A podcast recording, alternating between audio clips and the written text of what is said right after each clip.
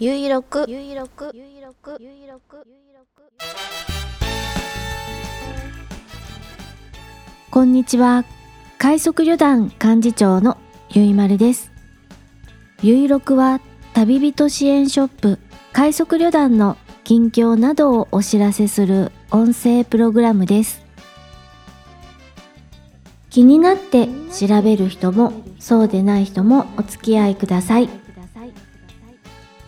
だいななひゃくろくじゅっかいにせんにじゅうさんねんじゅうがつじゅうよっか土曜日、繁盛スタジオネオにて収録しています。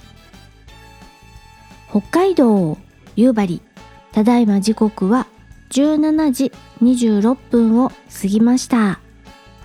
気温はじゅうにど、天候は晴れ。快速旅団から見える冷水山の山頂付近は日没時刻を過ぎてしまったので、黒い影だけしか見えません。じゅうごじ頃、冷水山を撮影しました。ブログに貼り付けていますので、見てみてください。今週、夕張では晴れの日が多く、比較的穏やかないっしゅうかんです。天気は穏やかでしたが、気温は穏やかではない感じ。まだマイナス気温にはなっていませんが、にどとかさんどとかにはなっているので、朝晩ストーブをつけています。今回は胴上げのお話をします。と、その前にまたラグビーのお話。ラグビーワールドカップにせんにじゅうさんフランス大会。先週の日曜日、日本対アルゼンチン戦見ましたか？私は見ましたよ。日本が勝てばベストはちに進める試合でしたが、そうはなりませんでした。アルゼンチン強かったです。日本が弱かったのかといえばそんな印象はありませんでした。いいプレーをしていたと思います。またよねんごのワールドカップの出場権を日本は獲得しているので、楽しみに待ちましょう。次のワールドカップはオーストラリアです。時差が少ないのでライブで見やすいかなと思います。日本は敗退してしまいましたが、まだまだ続くラグビーワールドカップフランス大会、ベストはちの試合が気になります。明日日曜日れいじからと朝よじから、あさって月曜日れいじからと朝よじから、それぞれ試合があります。ちょっと見られる時間帯ではないので、時間帯をずらした放送があるのなら見てみたいと思います。私が注目している試合は開催国フランス対南アフリカです。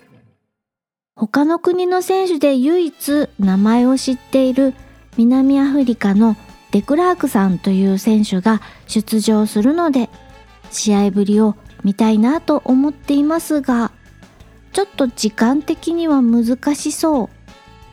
月曜日の朝よじから、まあ見られない時間帯じゃないけれど、見ちゃうと朝やらなくちゃならないことに手がつけられなくなるので、涙を飲んでここは見ないようにしたいと思います。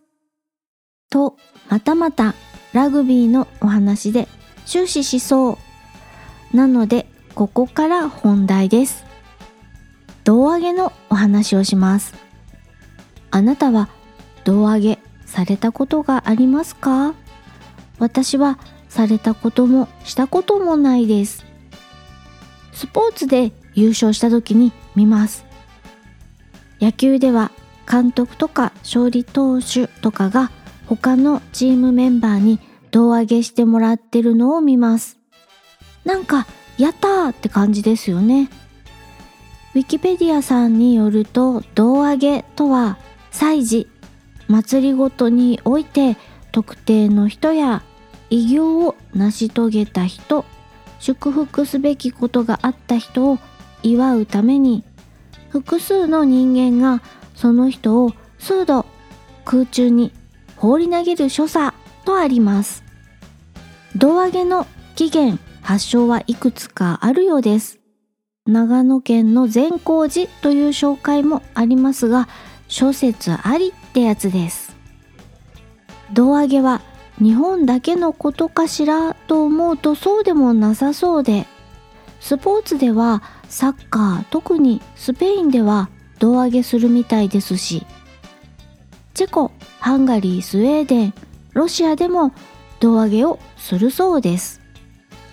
日本の専売特許かと思いきや、胴上げはそうでもないのですね。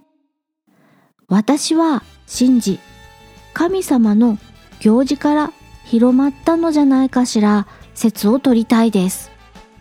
祝いたい人を神様のお近くに放り投げて祝福するのです。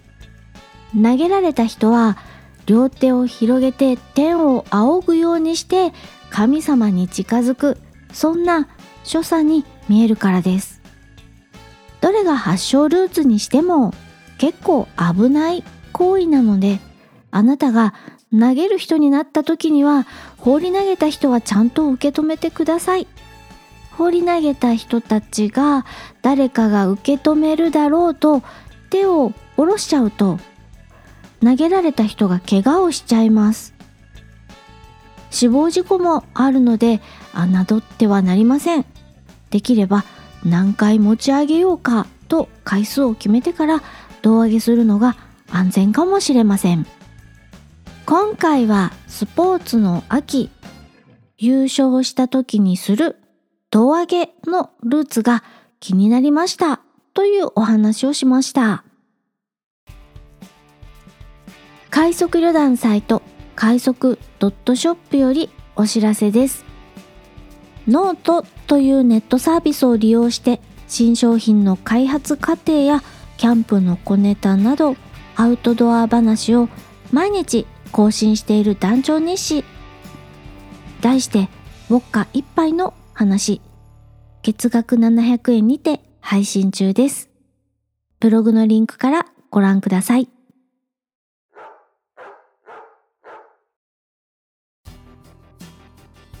そんなこんなで最後まで聞いていただきありがとうございます。次回は来週土曜日じゅうがつにじゅういちにち更新予定です。スモールパッキングコンフォート快速旅団ゆいまるがお送りしました。